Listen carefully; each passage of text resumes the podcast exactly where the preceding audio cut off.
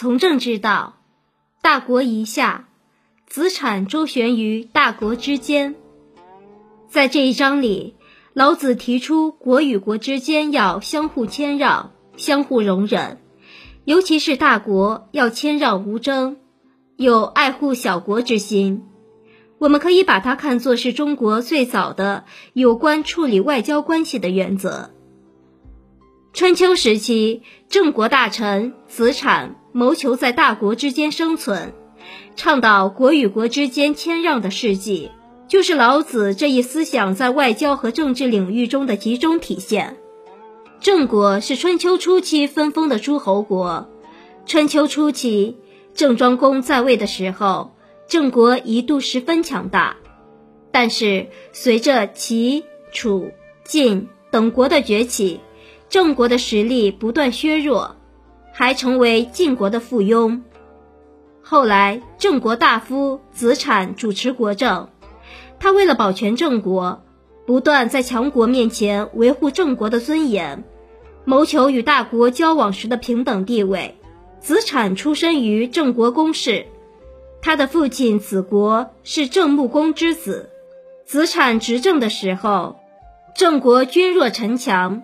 大族争利，而晋楚两大强国又把郑国夹在中间，可谓是内忧外患，形势非常严峻。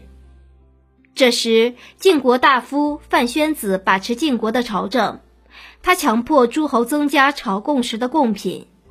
郑国是小国，无法承受这一负担，子产便寄书给子西，要他转告范宣子。他说：“您在晋国执政，四周的诸侯没有听说您的美德，却听说您增加了要缴纳的贡品。我对这种情况感到很迷惑。我听说掌管国家政事的君子，不担心自己纳入的彩礼不丰厚，而担心没有好的名声。当诸侯们进献的彩礼都集聚到晋国公室的时候，诸侯就会有二心了。”如果这些彩礼被您私自占有，那么晋国的内部就会不团结，诸侯怀有二心，晋国就要受到损害。晋国内部不团结，您的家族就要受到损害。为何这样贪恋财物呢？接着，子产又说道：“美好的名声是传播美德的车子，美好的德行是国家的根基，有了根基，才不至于败亡。”不应该致力于此吗？有了好的德行，就会快乐，这样的快乐才能长久。《诗经》上说：“快乐啊，君子，他们是国家的基础。”这是因为君子有美德吧？天地在你的上面，不要让你的心智不纯正。这是告诉人们要有好的名声，用宽厚的态度来发扬美德。那么好的名声就会载着美德四处传播，因此远方的人来归附，近处的人得到安宁，是要让人们对您说您确实养活了我，还是让人们对您说您榨取我们来养活自己呢？大象因为有象牙导致丧命，这是因为象牙值钱的缘故啊。范宣子读到子产的信，心悦诚服的下令轻币。减轻了各国的共负。为了维护郑国的尊严，子产不但与大国据理力争，而且敢于痛击他们的无理行为。周襄公三十一年，子产陪郑简公访问晋国，晋平公以遭鲁丧为由，迟迟不肯会见。子产知道这是晋人故意无理怠慢，遂下令破坏郑国使馆的墙壁，让马车停进去。晋国知道了，便派士文伯来责问。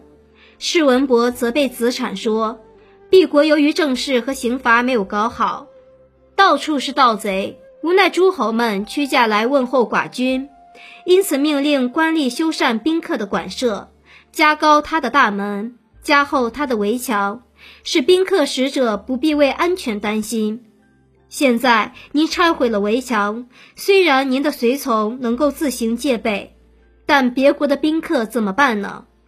由于敝国是诸侯的盟主，才修缮馆舍围墙以接待宾客。如果把他们都拆了，我们用什么来满足宾客的要求呢？我们国君派我前来请教。子产听了世文的话，借势进行了一番义正言辞的辩驳。他说：“敝国国土狭小，处在大国的中间，大国向我们索取贡物也没有一定的时间，所以我们不敢安居，只有悉数搜寻敝国的财物，用它来参加朝会。碰上贵国国君没有空闲，因而不得见。”又没有得到命令，不知道朝见的日期，我们不敢贸然前去进献财物，又不敢把它们露天存放。如果进献，这些东西就是贵国君王府库中的财物。但是不经过陈列贡品的进献仪式，我们是不敢进献的。如果把礼物放在露天里，又怕天气干湿无常而腐烂生虫，从而加重敝国的罪过。我听说文公从前做盟主的时候，宫室低矮狭小，没有宫官和台榭，却把接待诸侯的馆舍修得十分高大，如同今日贵国国君的寝宫一样。仓库和马寺都得到修缮，司空按时平整道路，泥瓦匠按时粉刷馆舍房间。诸侯宾客到来，店人点起庭院中照明的火烛。仆人检查巡视客舍是否还有问题，车马有专门的存放地，宾客的随从也都有人代替，管理车辆的官员给车轴加油，打扫房间的、饲养牲口的，各自照看自己分内的事。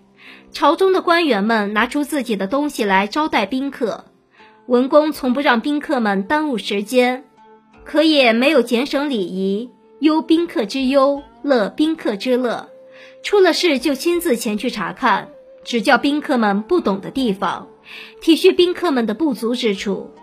宾客到来就好像回到了家里一样，非但没有灾害，不怕有人抢劫偷盗，而且也不用担心干燥潮湿。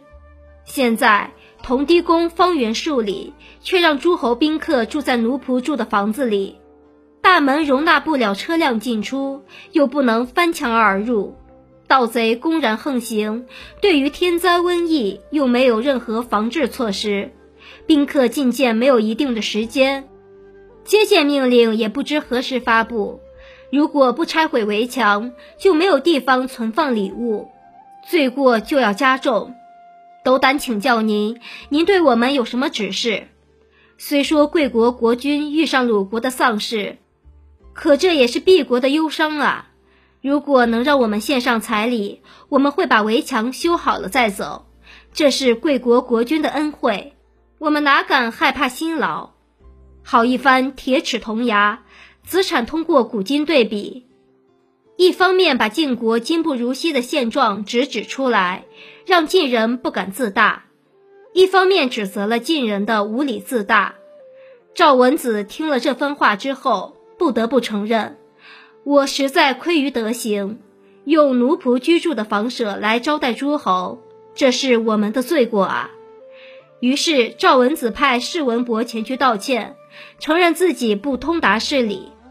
晋平公接见了郑简公，提高了礼仪的规格，宴会和礼品也格外丰厚，然后让郑简公回国。晋国接着就修筑了接待诸侯的宾馆。在与大国的交往中，面对大国的刁难，子产据理力争，从而使郑国赢得了大国的尊重。这正体现了老子本章所要表达的思想。